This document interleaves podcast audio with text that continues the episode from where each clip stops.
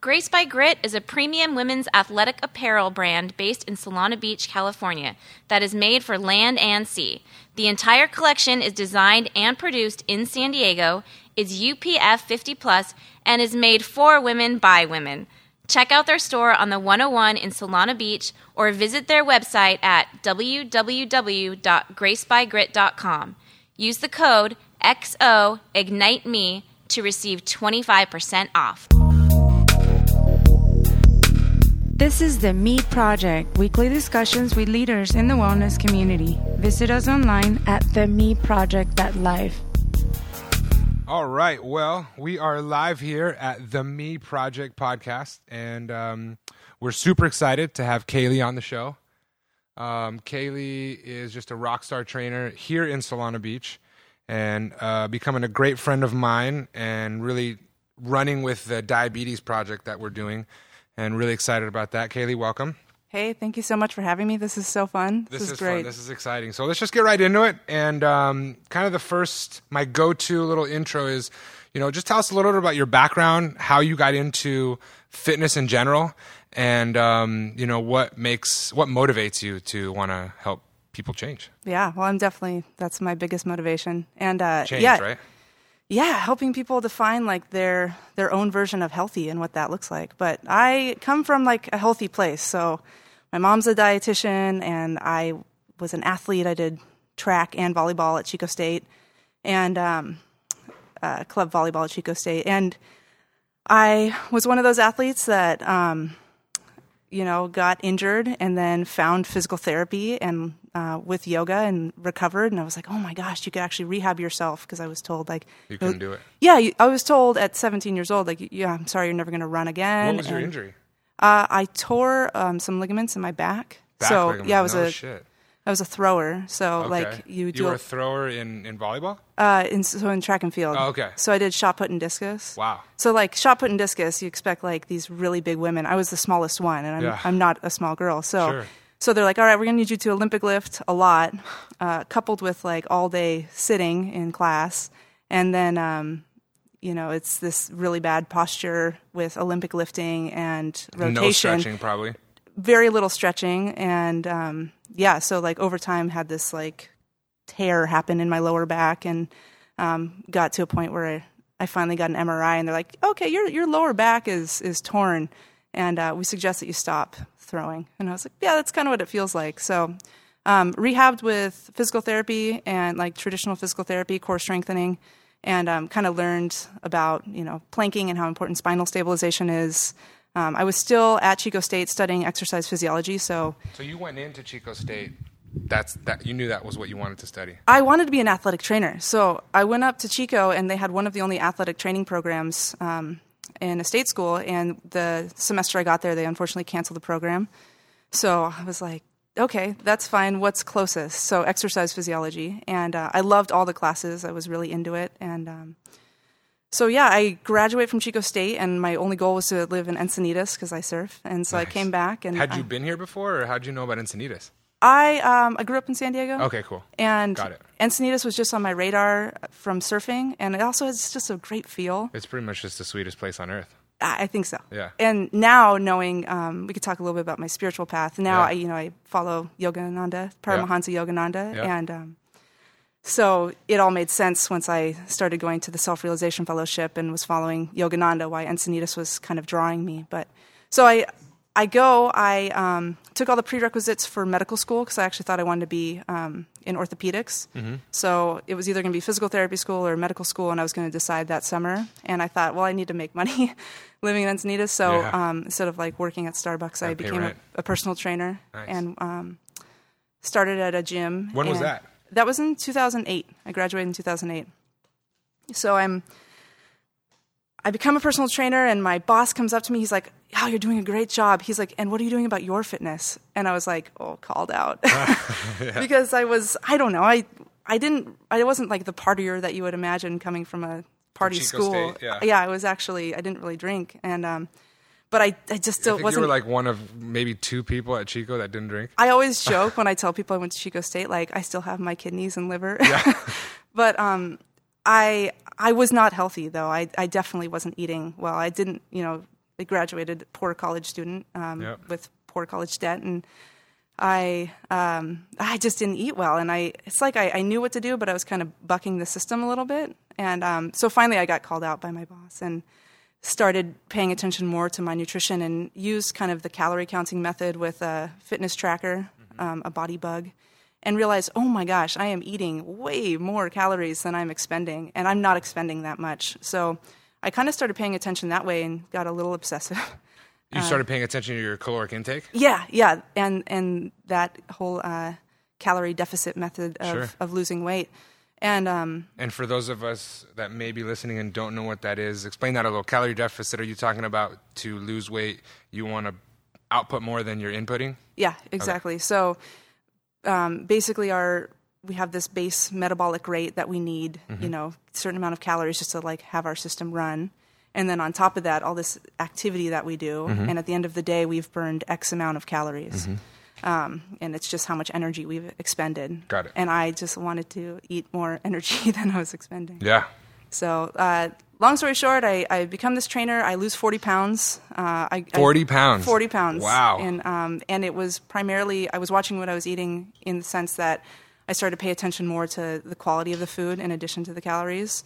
Um, wasn't a vegetarian or a vegan yet, um, but I, I just started to have more cognizance around it, mm-hmm. and that awareness really helped me to pay attention more to my overall body composition, and um, obviously in a gym setting, you're kind of thinking about body composition, mm-hmm. and um, and I thought, wow, you know, I was getting more and more clients too. They saw me, they saw me go through this transformational process, and they're like, what are you doing? We want to know. And um, so I started coaching people in the same process I was using, and I, I got popular, and I was like, you know what? People are changing their lives. People are like losing weight and getting healthy. This is cool. I think I could be a personal trainer. Mm-hmm. Um, and so I didn't apply to medical school. So I, you just ran with it? I just ran yeah. and um, started managing a fitness manager of that gym. Awesome. And um, was this like a big box chain or anything? This was you a twenty-four hour fitness. Okay, cool. We're out here in, here in town? In Encinitas. Nice. And um oh, man, that's funny. I didn't know you had that. I didn't know you were at twenty-four, too. I forgot about that. Yeah, that was where I started. So I, cool. I took this summer job, and I thought, you know, this is this is really fun. You know, I was one of those people where it was like, I could wake up and get excited about going to work, yeah. and I was really healthy and kind of living in this um, healthy body that I had never really had, even though I was an athlete through mm-hmm. college. And it was fun. It was really fun. That's awesome. So now here we are, jump ahead years later, and I'm still doing it and loving it. And you just got your master's, right? Yeah. Let's so, talk about that. Tell me what your master's is in. Thank you. Yeah, I um, just graduated from A T Still University. Um, my entire degree was online, which awesome. Still blows my mind that yeah. that's even possible. Um, but a very legitimate program. I learned a lot, spent a lot of time reading research studies. Uh, my master's in kinesiology, and I chose emphasis of sports psychology. Wow. Mainly because I was helping all these people lose weight, but the end of the day or the end of our time together, they were still... Uh, unhappy, and I realized that a lot of health isn't just about weight loss or gaining muscle. It's about your mind, and, mind training, yep, and and where you're focusing your attention in your life. So, I thought um, I knew there was like a deep desire in me to still get more education and um, to still progress on that path, um, the academia path. And I chose that program knowing that I would learn a little bit more about what it takes to A, keep people motivated, and B, help people strive towards better health and more happiness. Yeah. So, um, awesome. yeah, I just graduated in this May, two thousand fifteen, and um, I, I really feel like what I took from that was that I know more about intrinsic motivation, and um, what that means is basically what motivates you just in and of itself, like what do you really enjoy doing? Um, from a movement standpoint, like what movements like really make you excited and are you really passionate about? Like for me, I really love uh, running, and I love yoga and surfing, and those things don't seem like work to me. Right. And when I do them, actually my body reflects this healthy physique, and it, right. it really works versus uh, forcing myself to go to the treadmill and be on the elliptical for forty-five minutes, is, which is what I did for a long time. Wait, let's go back to that. So when you do the things you love yes. on a regular basis. Yes. You get positive change and positive results. Crazy. Yeah. And when you force yourself to do shit you don't like, yeah. you're just unhappy. Right. And so ec- extrinsic motivators like um, how your body looks, or um, some external reward. Uh, I'm trying to think from a health standpoint, but external rewards could be like, you know, money. Like I'll, I'll, if you do something, you'll get money in return, or, right. um, you know, anything outside like of yourself. Model. Yeah. Yeah. Uh, are are finite. They have this sure. limited potential um, for motivating you. Yeah. And intrinsic rewarding. There's a time frame. Yeah, yeah, there is. And it doesn't last forever. So people, so my example is people would lose weight mm-hmm. and they'd get to their goal. And um, it was hard to maintain that because they were forcing themselves to do something that was extrinsically motivating, like this elliptical or coming to personal training. Um, and they were doing it because they wanted the physique and an external reward. But when they got there, they were still unhappy. Right. Um, because they had been following a path that was... That was wasn't, yeah. It wasn't their, their true intrinsically motivating path. So, and so for maybe some of the trainers that are listening, what what would you say has been your method, I guess, or your philosophy on using that knowledge in your training? You know, a lot of trainers, I think, really just focus on, you know, the physical kind of the here, the now results, like, you know, and they don't really dive into that, you know, the deep internal motivators and, you know, the things that are really going to help people make that sustainable, long-lasting, permanent change. Yeah, I think that if trainers could um, really ask their clients what health is, mm-hmm. um, and this is a question I wanted to ask you today, like, like Carlos, what would you say are the three um, the three things you do that make you a healthy person? Top three things. That's a great question. Um, I think the top thing is love, you know, and, and having having love around and having people to love and having people that I know love me. Um, and surrounding myself with that, I think, is the biggest motivator to stay healthy. As I'm sure you know, I'm about to have a kid, you know, so my mind is going through all kinds of things about, you know, what kind of example am I going to set for him and all that stuff. Um, so that's the biggest motivator. Um, having um, stakeholders is, a, is a, a term that my father taught me, which really comes back to love. But having people that my wellness is important to them, you know, around me, and having them be the ones that hold me accountable. My wife, my parents, Andrew, um, you know, fellow people that that I that I respect. You know, having those people around and having those people near, and knowing that the days that I'm gonna fall, or the days that I'm not feeling good, or the days that I don't want to eat as clean, you know, I have that that support of people that helps me stay healthy. And then ultimately, the last thing is is kind of what we were just talking about is is finding things that I really enjoy. You know, and thinking outside the box, you know, owning a gym and being a trainer, I hate to admit it, but the gym sometimes is like the worst place for people to get in shape, mm. you know, and, and getting outside of the gym. And I love taking clients to the beach for a run and doing push-ups in the sand, you know, it just, yeah. it totally changes the, the vibe and the mentality. And so finding places where, you know, um, you're going to love what you're doing more is, is the key for me. So I guess love, having people that, that really care about you and that you care about around you, and then doing things you really enjoy, I think are my, my top three. Those are the best three I've ever heard. Yeah. What about you? The, oh, thanks. um, what I love about your three is that those are going to sustain you, yeah. uh, regardless of where you're at. Support's huge. Um, uh, my three, I I really feel like meditation has really changed my life. Let's talk about that. What What is that to you? Meditation. So... Um, So I, I believe in this philosophy that we are a spirit or a soul inhabiting a body. And um, I think when we come, become too focused on the physical form, um, the physical form being like our, our body, our, our material body that we could feel, and um, the things in our life, and uh, money, and all, all the stuff you could see, mm-hmm. it, it's like a rat race. It feels so fast, and it feels like you can't catch up, and it feels like you're just constantly comparing yourself to others, and it... It makes me crazy. Yeah. And um, I think it makes a lot of people crazy. They just yeah. don't admit it. It's really hard to live like that. Sure. And so um, meditating, and I'll explain like what I do, has taught me to kind of like slow down and uh, to reconnect with what's inside me and reconnect with like deeper purposes, uh, like with my purpose for being here, like how do I want to affect the world? Um, and it really helps me to, to take myself out of the mindset of like, calories in, calories out. I'm a body. I'm a I'm a trainer. It's all about our, our you know our physical form. To more like, um, what am I going to do today that's going to make me feel fulfilled? Like, how am I going to help my clients understand uh, what it is in their lives that makes them really want to live? And uh, that to me is is health. That's to me is like, because around that, if I wake up and I and I take some time to meditate, and it's a breathing meditation that I learned through the Self-Realization Fellowship. Mm-hmm. It's called Kriya Yoga. Kriya. Kriya. Okay. Yeah. K R I Y A. When I when I practice these meditation techniques, I, I really connect with uh, like the, those deeper more heartfelt, um, purpose-driven philosophies. And I go into my sessions with that mindset, and and people come out of that and they're like, you know, I, I really feel excited and inspired to to do more today and to do more with my health. Um, do you ever um, take your clients through meditation? I do. I'm awesome. Getting more comfortable with that. Yeah. It's so intimate. Like yeah. when you open your eyes and you're sitting across from a client, yeah. it takes you to a whole new level. It's, it's like deep. You were just hugging. Totally. It's and so it's taken like some self-confidence in me to sit down and be like, you know what? It's like the real Naked and Afraid show. Yes. That's so good. That's a good analogy. Yeah. Um, yeah, I've I've just started to, and everyone responds the same way. Like, wow, that was that was really cool, and they're kind of a little embarrassed. Totally. But at the same time, they're like, well, that that meant something. Yeah. And then people come back to me and they say, hey, I I did the meditation. I feel I feel better. I'm sleeping better. I um I made better choices. It it slows you down to the I think the real speed that we're supposed to live life, and sure. then make our choices from there. Um, cool. And then and then find deeper purpose. So yeah, that, I would say that that trumps like all. For health, for me, is, is yeah. kind of that foundation of meditation. Awesome. Yeah.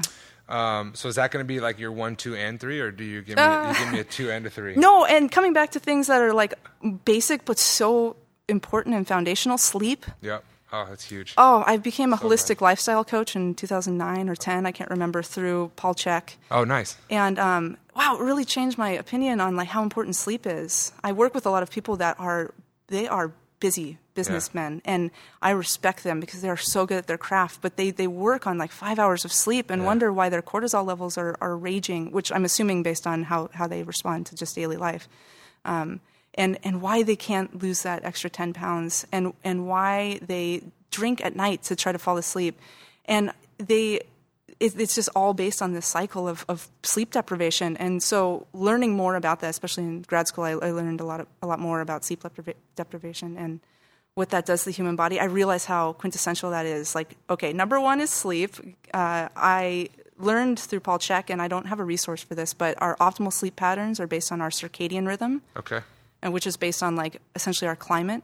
And optimal sleep is from ten p.m. to six a.m., and then before that ten p.m. time, like an hour before, we're supposed to just shut down all screen time, phones, T V, all of the um, all of the things that are brain stimulating, and it makes such a big difference. Yeah. Uh, I track my sleep now with like Fitbits, yeah. and I could see like I don't wake up. There's no restlessness. I sleep solid through the night, and the nights that I actually get eight hours, which is rare because you know as a trainer we wake up and we have six a.m. clients and every day, every day. Yeah. Um, I feel amazing. I feel, uh, I feel full of energy. I feel vital. I feel vibrant, and I feel like a human. A human, and I yeah. realize like, and I make better decisions around food. Sure. Uh, I can't tell how many people I've worked with. As soon as we get their sleep in control, their sugar cravings go away, um, their carbohydrate cravings go away. It's it's like it's magic. Um, so let's talk about two things. Uh, what, because you've obviously done your homework and you said you've researched a lot about sleep deprivation. What would you say are the top three issues or the, the biggest things you see or the biggest things people listening may be feeling but not knowing sure. that are associated with sleep deprivation? Yeah. Well, I mean, I love coffee. Sure. I do. And, um, and especially for women, women have a slower caffeine metabolism.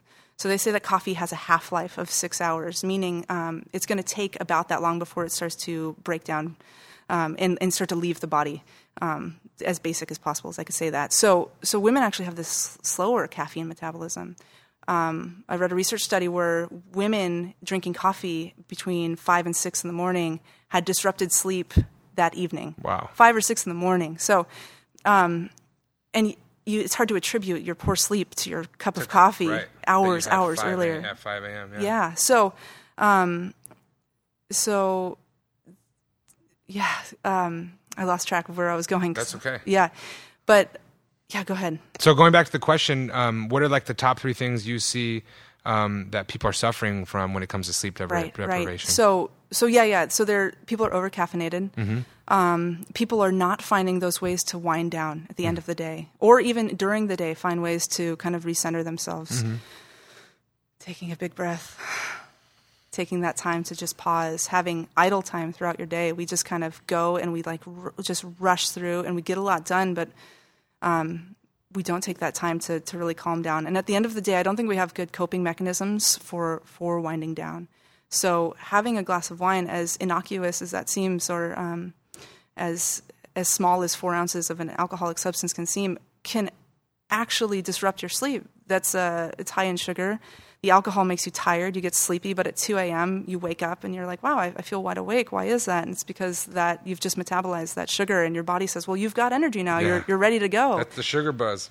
And um, so so I, I there are studies that show that red wine can be beneficial, and um, I won't knock that. But I think relying on something like a coping mecha- mechanism that doesn't give you like that highest version of your own health, sure, um, will over time play into other things. Like if you're trying to lose weight, for example, the wine at night doesn't necessarily do wonders for your body. So, yeah. um, so having having good coping mechanisms for dealing with stress are really important, um, and I think tied in directly to sleep deprivation. And then um, I think just stress in general. Uh, I think that we're our world is chaotic, and I think when we're so wrapped up into it, we, we get lost in that, that chaos. And um, and just I've, I talked to so many of my clients, and they just say, you know, I, I want to go to sleep, but my brain won't slow down at night, and um, I just it's hard for me to turn it off. And I say, you know, I mentioned meditation. They say, oh, I can never sit still for that long. And I want to remind them just. Just like any other thing you have to practice, like you don't just pick up a guitar and start soloing. Mm-hmm. You know, you have to you have to practice at it, and you have to learn how to do it, and you have to learn ways that work for you. There are many different types of meditation. So I've had people, I've taught them something called block breathing, which is essentially you look at the breath as like an inhale, mm-hmm. moving around a square or a block, sure. and there's four different parts. So you inhale, pause. That pause is kind of the top of the square, and that's usually a four count. Exhale. And then exhale. Right, right. Right. So, so they, they do this block breathing during during a walk, and they try to during just, a walk during a walk, cool. and they just try to focus on the breath itself, and that in itself is is a meditation. Meditation being, um, by definition, you're concentrating on one thing, and that uh, is shown to actually stimulate the parasympathetic nervous system, which is the rest and digest, or the like the opposite of fight or flight, the sympathetic mm-hmm. side, and it you start to release the same hormones you would release if you were drinking a glass of wine, or finally right. taking a deep breath. So without the without the alcohol, without the sugar high at two a.m., right? Yeah. So so those components of sleep deprivation are um, are huge, I think. I think you just touched on something really important. You know, that people who are dealing with this kind of stuff, and who doesn't know, or who isn't that person who has a glass of wine or four every night. Yeah. Um, you know how not only that you can achieve the same results by doing healthier things, but you know, most importantly, you can you can feel the same thing you want to feel, and and better, you know, if you if you just put your mind and, and find some of the, the other options out there. I think that's huge. um I think I, it's really important. Yeah, absolutely. I want to go um talk about one more thing that you mentioned, and that was um the Self-Realization Fellowship. Yeah. um I think a lot of people drive, you know, I'm sure hundreds of thousands of people actually drive by that place every single day and have no idea what it is. Yeah. They're just like, oh, that's that funny looking place at Swami's, you know. And, right. Um, for a long time, I didn't really know what it was. And, and, and actually meeting you kind of inspired me to do a little research on it and figure out what, what it's all about. Um, so before I butcher it and, and say the wrong things, um, you know, give us a breakdown of what, what that is to you, and, and sure. what that, that does has done for you, I guess. And, um, and what, people maybe can expect if they're interested in learning about that. Yeah. Oh, I'll try to do my best. Perfect. Um, I, I mean, I'm laughing right now because I used to drive by and like, I was like, what is that place? Like a nudist colony? Like yeah. you just see it, and it's, it's, um, very distinct gold, um, you know, shrine type building, and you see it from the one oh one. And I think a lot of surfers know Swami's. It's yeah. this epic surf spot. I love it. Um, and don't ever really get to know the history of this Self-Realization Fellowship. So, Um, doing my best, Paramahansa Yogananda um, is from India, and he came over from India in um, the early part of the century, nineteen hundred. I think nineteen twenty is when he established a Self-Realization Fellowship. Um, and he essentially came over to the West, or to the United States, to teach yoga. And yoga meaning for him, communion with God. He saw, uh, he it was kind of his... Um, divine purpose. He talks about this in his book, The Autobiography of a Yogi, um, that he was kind of told as a child through divine messages that he was supposed to go over to the United States and, and teach teach them how to meditate, teach us how to meditate. So he um, he comes over and he starts doing these these lectures, and he's essentially teaching people how to connect with God on a deeper level, or connect with a higher source, or whatever word fits for you. Um, one of the best ways I've ever heard Yogananda describe, I think it was Yogananda describe um, God or or that higher source, is it's like a diamond. And there are many different cuts with many different reflections uh, representing different paths or religions. And there's this one source. And to me, it was like this was the one source that really felt right, that felt true. I, I grew up um, in a, as a kind of loose Christian, um, meaning like I went to youth group and stuff, but I wasn't uh, really that devout to any religion. And I found this some truth in, in what I was hearing and, and reading in this book, The Autobiography of a Yogi. And I was like, oh my gosh. And like I was saying before, like finding your deeper purpose. I've always been kind of that deep person where I was like, I really want to know what our purpose is living here. Like, I know it's not just to make a bunch of money and, and die. Like that doesn't, like that doesn't satisfy me. I know that um, there's something more. So I started reading this book and learning a little bit more um, about, well, wow, we can connect with this deeper, higher thing, this this thing that kind of drives us all and um, connects us all. And so the Self-Realization Fellowship in Encinitas is, um, it was originally where Yogananda would have like retreats, it's ashram, um, and have people come and listen to lectures. And, and now it's the home to many nuns and I think some monks that give lectures, and they give them a couple times a week on Sunday mornings, like a service similar to like a, a church service.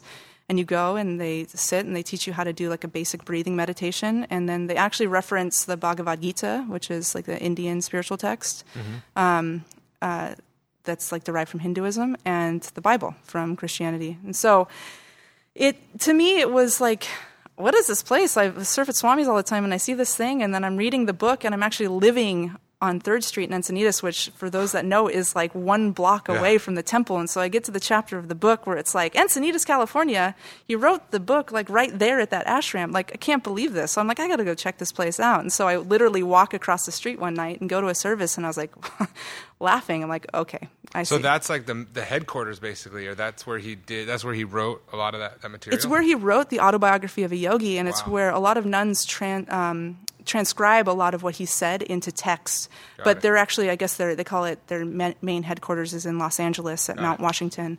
But that, that um, Yogananda spent a lot of time in Encinitas. And I kind of think that's like why there's such a good feel there is yeah. there's a lot of love. Yeah. There's a, a lot of people meditating and, and trying to connect to some higher source and, and wanting to spread more love. And so yeah. Encinitas has always been really special. And when I when I read that book, I was like, oh, I, I feel like that's why. That place is magical. Yeah. Awesome. I guess I want to transition to a little bit more about your philosophies, especially as they relate to training. We've covered yeah. that a little bit. Yeah. Um, but if someone is listening out there and they're interested in, in, in working with you and, and understanding, you know, what, what kind of trainer is Kaylee? Yeah. Um, what is her philosophies? What would you say? Yeah. Well, I... I really started to think about this in depth when I started learning more and more about um, kinesiology and about um, biomechanics. And I I started looking at, at different movements, and I was like, what what should we really be doing with our body? Like, what do what would bring optimal strength and longevity and um, health? And so the word functional is really popular right yeah. now, and I I like it still. I think, well, what is functional? Let's let's define that. Right. Um, to me, it's like you should be able to sit and stand. You should be able to sit and stand with some weight too. Um, you should be able to lift some weight off the ground. Those that's like a squat and a deadlift mm-hmm. and variations of that. Um, you should also be able to push and pull. You mm-hmm. should be able to pull up. You should be able to pull yourself onto something. Um, so not that I'm like outside having my clients run up mountains, although that'd be really fun. Right. Um, but I, I kind of go into physical training or personal training with this philosophy of like, how can I strengthen your body so that it is as functional as possible? And that really does look like sit, stand, push, pull. Um, and then based on someone's goals. So I have a lot of people coming to me for weight loss or to gain muscle. Um, but I also have a lot of people that are in post-rehabilitative. So they've hurt themselves in some way, have recovered, sort of have been discharged from physical therapy, and then um, are not quite confident yet to go work out on their own. So they've I been kind discharged of, from what their insurance will pay for yeah, physical therapy. Yeah, that's a whole other discussion. That's a whole other podcast. Yeah. Um, my fiance is a physical therapist. We talk about this all the time. And so you're done with your twenty sessions and you're you're better, but you're definitely not ready to go into a gym and start mm-hmm. lifting weights. You need more guidance. And so I found from my injury, that's where I'm really passionate. So I, I do a lot of um, post-rehabilitative exercise, getting people up to the optimal range of motion that they should be in for every joint and as much strength as possible. So you're finishing the rehab basically for a in lot a way of people, for a lot right? of people. Um, and then I also, with my kind of bias towards yoga and flexibility and just seeing the benefits in my own body, I, I bring in that element. So flexibility is really huge. I'm mm-hmm. really big on um, myofascial release and foam rolling, um, just mobility in general. We should be able to move as optimally as possible. So all those elements are incorporated. Um, I, like you said, I love being outdoors. I do a lot of outdoor workouts on the sand, on the awesome. beach, and I feel grateful. People come up to me and they're like, uh, this is your office. I'm like, yeah. I know, I'm so happy. And are you able to take clients to the beach on a regular basis and stuff? I am. Awesome. I am, and they love it. And that's it's, such a blessing. It's great. It's one of those things where you get done, you're like, oh, that's it? Yeah. That's all? Oh, I just worked out on the beach? Oh, okay. Yeah, um, yeah like, okay, well, I, I could do that. That was yeah. pretty fun. So so that's kind of my, my personal training philosophy. And then, you know, I I know we'll talk a lot about nutrition.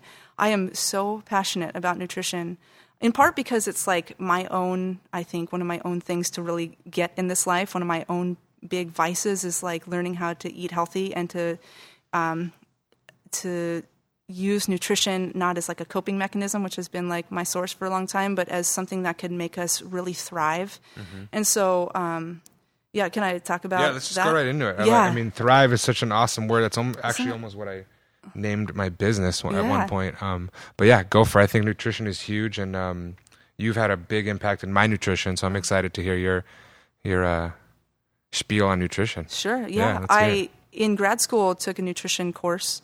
Um, so it, was, you, it wasn't until grad school that you took nutrition? Oh, no, I took so many nutrition I was courses. Say, oh, took, yeah, we could back Tell me up. You took nutrition and no. as an exercise physiologist. Or, oh, yeah, yeah, no, they, they do, but um, nutrition is, I think, has changed a lot in the last ten years. Absolutely. I started at Chico State in two thousand three, and I would say, you know, twelve, twelve years later now, it's... it's a lot different. We've had, yeah, we have different um, research studies, different perspectives and opinions, and there's a lot on the ancestral health scene right now, and...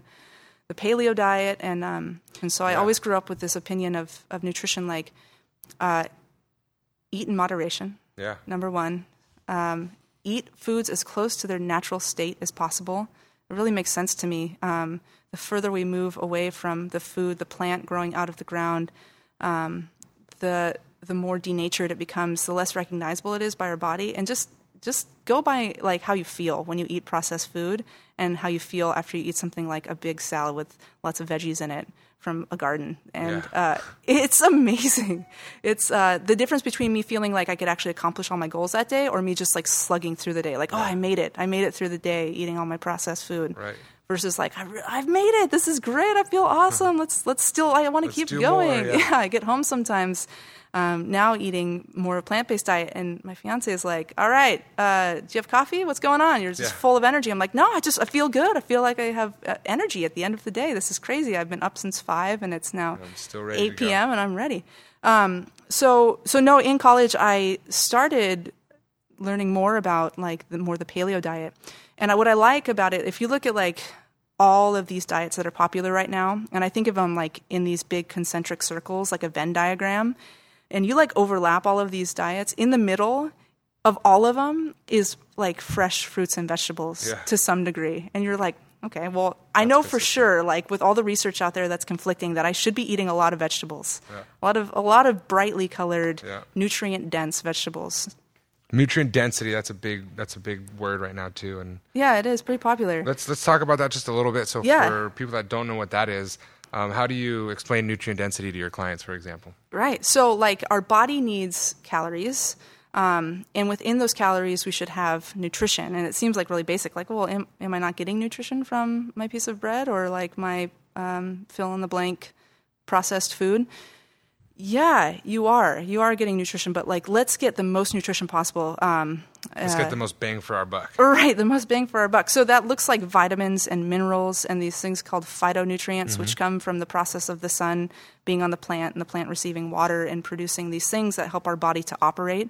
Um, so lots of vitamins and minerals. So what are the foods um, that contain the most vitamins and minerals um, with the lowest caloric density? Because we, at a certain point, we don't need any more calories. We just need more nutrition in our day. And um, it they, they have this term like superfoods, yeah. right? So like all the superfoods. And to me, like those are what we should be eating first and foremost. Those should be the normal foods. Right, yeah. yeah. And so like... Um, And those look like things like uh, green vegetables, broccoli, spinach, kale, if you like that. You don't have to eat kale to be healthy.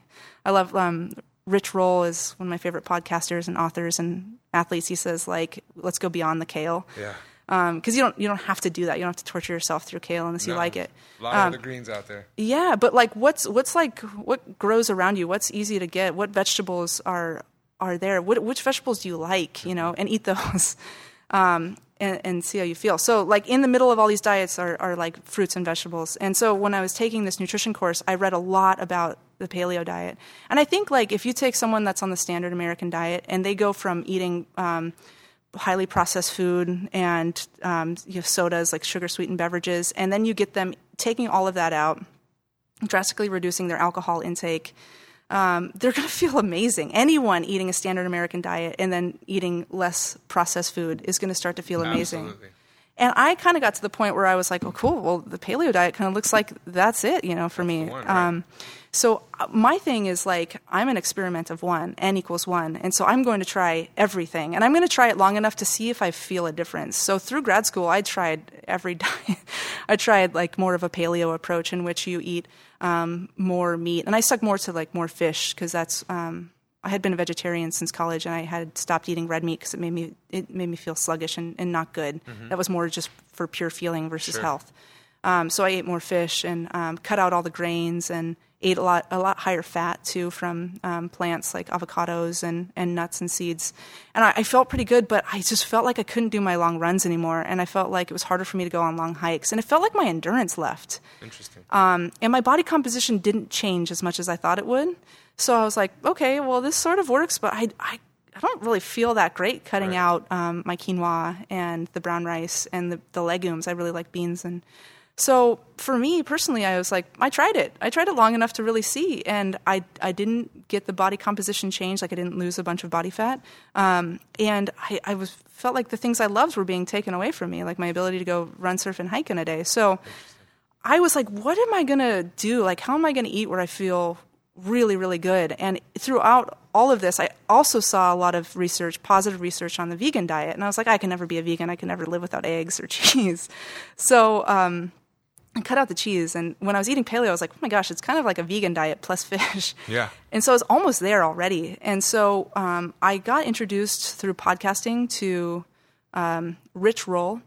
Um, Rich Roll, like I said, is a he was a triathlete and um, he lives a plant-based diet, and he just came out with a cookbook. And so I, the day I listened to it was like a couple days before his cookbook came out. And I was like, what the heck? I'll, this guy sounds really cool. I'll try his cookbook, and I'll maybe I'll try like a plant-based diet for a while, because this guy was able to do five Ironmans in seven days. Yeah, that is crazy. Um, and totally changed his health and his life. And it was really inspired by his story. I was like, well, I'm willing to try anything. Remember, yeah. N equals one. I'll try this experiment for a while. And that was um, that was a few months ago now. And Uh, eating a plant-based diet uh, has really changed a lot for me. Um, I don't want to sound like, I think that veganism is stigmatized so hard that like you say vegan and people are like, oh, okay, you're one right. of those. You're going to start talking to me about animals' rights. And, and not that those things aren't important, but um, I think when you personally try something that's that's so filled with all the phytonutrients that we were just talking about, and has it doesn't take that it feels like it doesn't take that much work for my body to digest a, a vegan diet. I feel like I,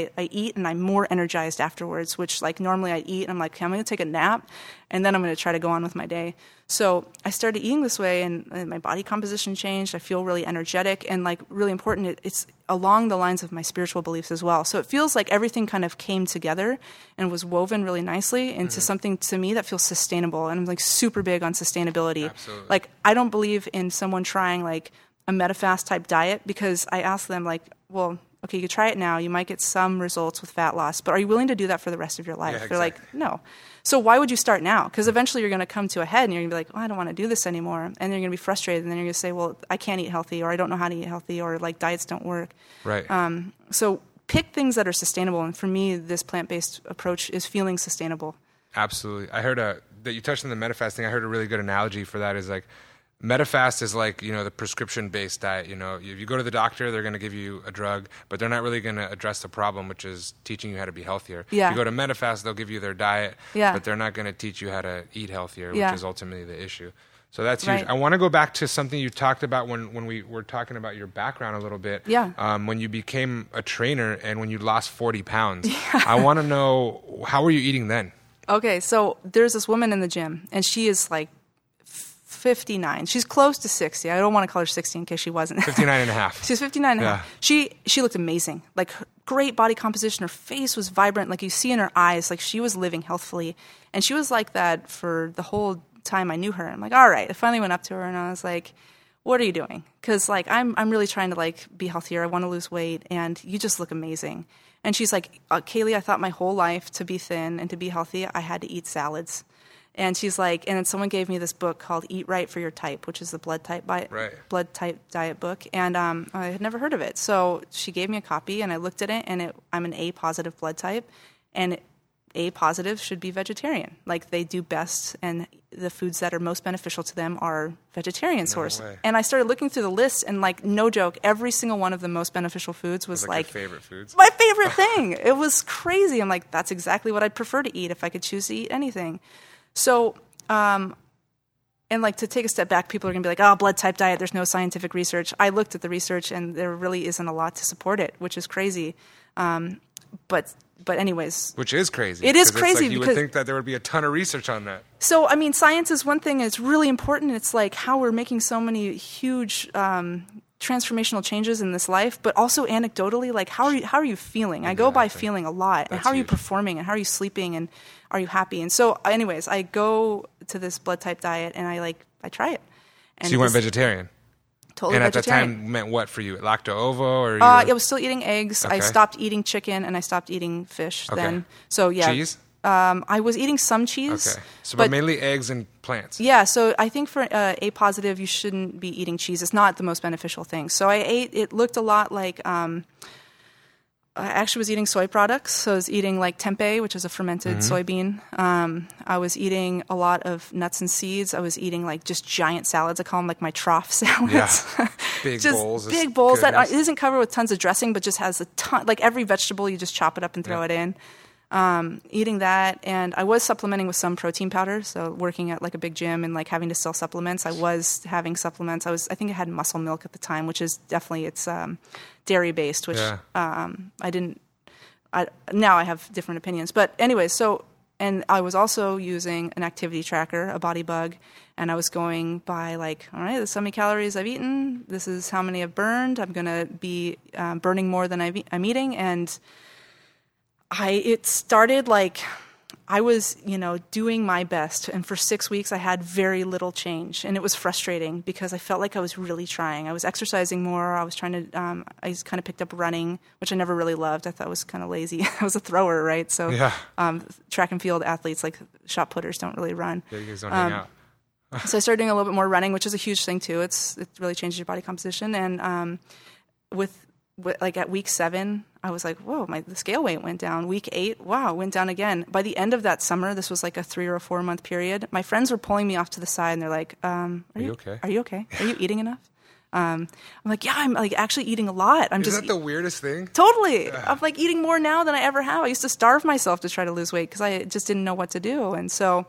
Um, yeah, I, I lost forty pounds, and I felt amazing. And for the first time in my life, all the energy that I had surrounding, like feeling kind of like a big girl was kind of gone. And I was able to focus on bigger things, like what I want to do with my life. I realized how much time I had spent focusing on something that was not in my best interest and was really bringing me down. And so it really changed me. And people always said, oh, you're so positive. You're so optimistic. I'm like, I just feel like I changed my life, and now I have all this energy to focus on like what life is really about. So interesting. So that was in yeah two thousand eight.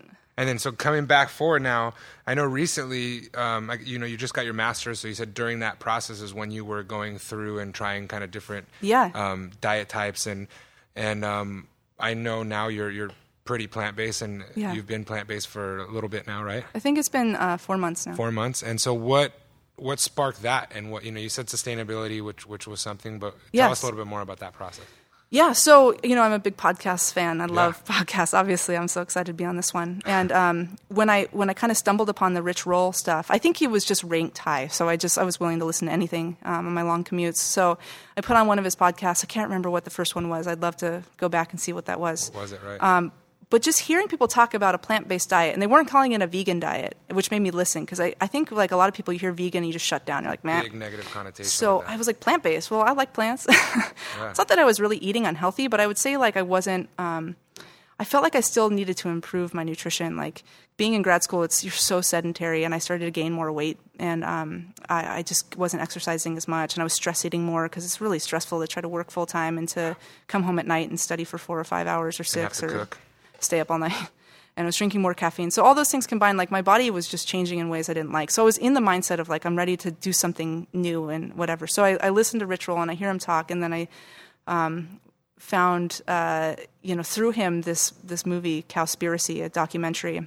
Cowspiracy talks a lot about um, big agriculture and water use. And we're in California. We're in this horrible drought, and I'm I'm definitely, you know, an earth-loving human. I I really see this as, like, something that uh, as a problem that we need to all, as, like, a, a civilization, look at really, really closely. And so I'm I'm watching this movie, and it's it's amazing. I, I hope I don't misquote this, but it's six hundred sixty gallons of water to produce one pound of beef. Yeah, that that's the number I remember too. Yeah, I mean. Holy cow, that's... Holy cow, not, no pun intended, No right? pun intended, yeah. But that, you know, like, um, and, and then seeing, like, how much of our water use in California goes towards um, raising grain for cattle, and, um, and you know, that's not being allocated towards other things like, um, you know, freshwater sources. And so there's this whole sustainability argument. So now I'm kind of at the thought of, like, well...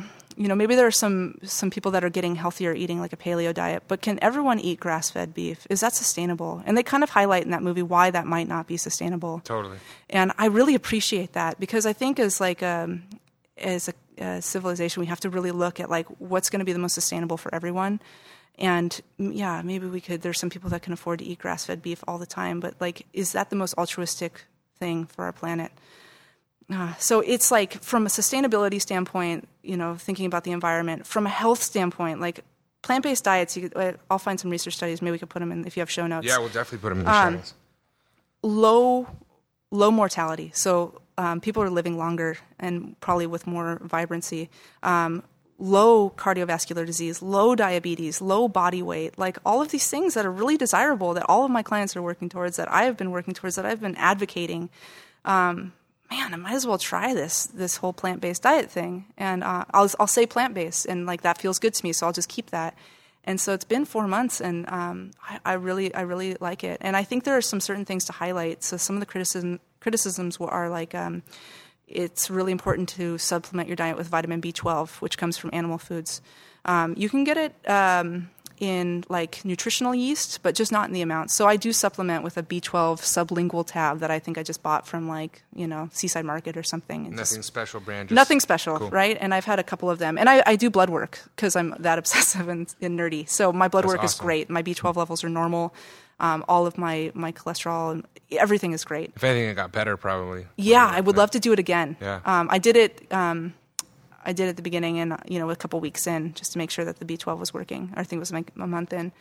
Um, and, yeah, so I, I don't know. I think to say, like, oh, I'm going to do this forever um, is, like, rushing into things. But I just think right now, today, this is something I really like. And I wouldn't force this on my clients. I think that I had to come to this decision organically. Absolutely. Um, our our uh, world doesn't necessarily support it, although in, like, Southern California, there's tons of vegan places to go eat. Um But I think that you really have to stand by your decision if you're going to choose to go plant-based. Um, so so it's, I think, important to have the right support with that. Cool. Um, I agree one hundred percent. I've, I don't know if you knew this, but, you know, about three years ago, I went vegan for about six months. Wow. And that's when I saw the most drastic change in my body. You know, I lost... I think it was upwards of thirty-five or some pounds in a matter of a couple months. Yeah, and your license picture is great. Yeah, and I had people coming up to me like, you know, are you okay? And, like, my mom was calling her doctor friends oh, to no. ask if it was, like, healthy to be vegan, you know. And it was the weirdest thing. And I felt better than I'd ever felt in my whole life, you know, literally. And um, and I think I found similar things, you know. At the time, for me, it wasn't really anything other than health, and I just wanted to try it. And it wasn't really a animal rights thing for me, mm-hmm. which is, I think, a lot of the big negative connotations with calling it vegan, you know. Yeah. And the other thing is, you know, how many unhealthy vegans do you meet? There's so, you know, there's so many vegans that don't really do it right. Yes. And, you know, they eat a ton of processed everything and, you know, fake chicken, fake this. And it's like, to me, that's that's way not healthy either. You know, right. There's definitely a bad way to do that. Yeah. Um, which is, I, I like the plant-powered approach as well, too. I have a client who, um, it's really interesting. He's doing his mission now. He watched, I think, Cowspiracy, yeah. which we'll put a link to that in the show notes, because that's just a, a real mind opener for those of you that don't know much about the cattle industry.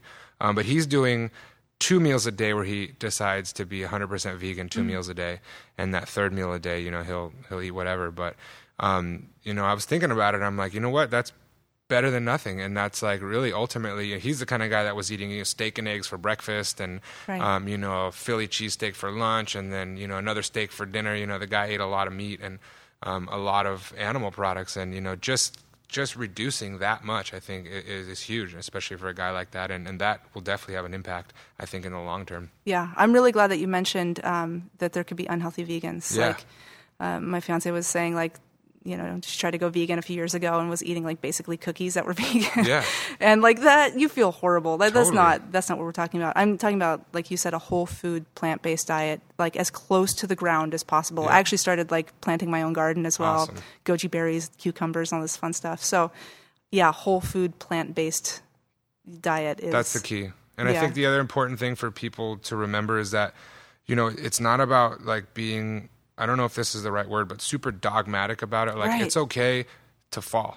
And, like, it's okay if you're out with your friends and you're really hungry. And, you know, the option is either, like, you know, a, a, a iceberg lettuce salad is the only vegan thing they have on the menu, or you have a piece of fish or chicken, you know? Like, yeah. That's okay. And, you know, the, I, I meet a lot of people that they really beat themselves up and they feel really bad because, you know, they ate something with butter in it and they didn't yeah. know, you know, or something like that. And, And I think the key thing to remember is that, you know, think of the long term, think of the ultimate goal, and to not focus so much on, on the little slips. Because, you know, in fitness, you know, in, in, in nutrition, I think in life in general, that, that's a that's a key thing to focus on is, is it's not so much about falling, it's about picking yourself back up and keeping going. Yeah, that's that's definitely noble. That's a, a really great thought and good for people to remember. Doesn't, yeah. It does not have to be perfect. So last but not least, if someone wants to get a hold of you, if someone wants to experience training with you, how do they do that? Yeah, uh, my website is w w w dot trainer kaylee dot com. Can you spell that out? Yeah, it's uh, trainer, T R A I N E R, Kaylee, K A L I dot com. And my Facebook page is facebook.com forward slash trainer Kaylee. Um, I... Uh, I my website's under construction right now, so it should be up and running pretty soon. Um, so if someone wants to get a hold of me sooner, Facebook would probably be probably be it. And we'll put all those links in the show notes as well, so just check those out. Yeah. Um, awesome. Well, we're stoked that you came, and um, we hope to have you back doing. We're going to start doing some quick fitness tip videos and things like that, so hopefully you'll come back and play for those. Um, yeah, it's been a pleasure. Happy Wednesday. It's Wednesday. You probably won't get this on a Wednesday, but happy Wednesday, and I really appreciate you coming out. Thank you so much for having me.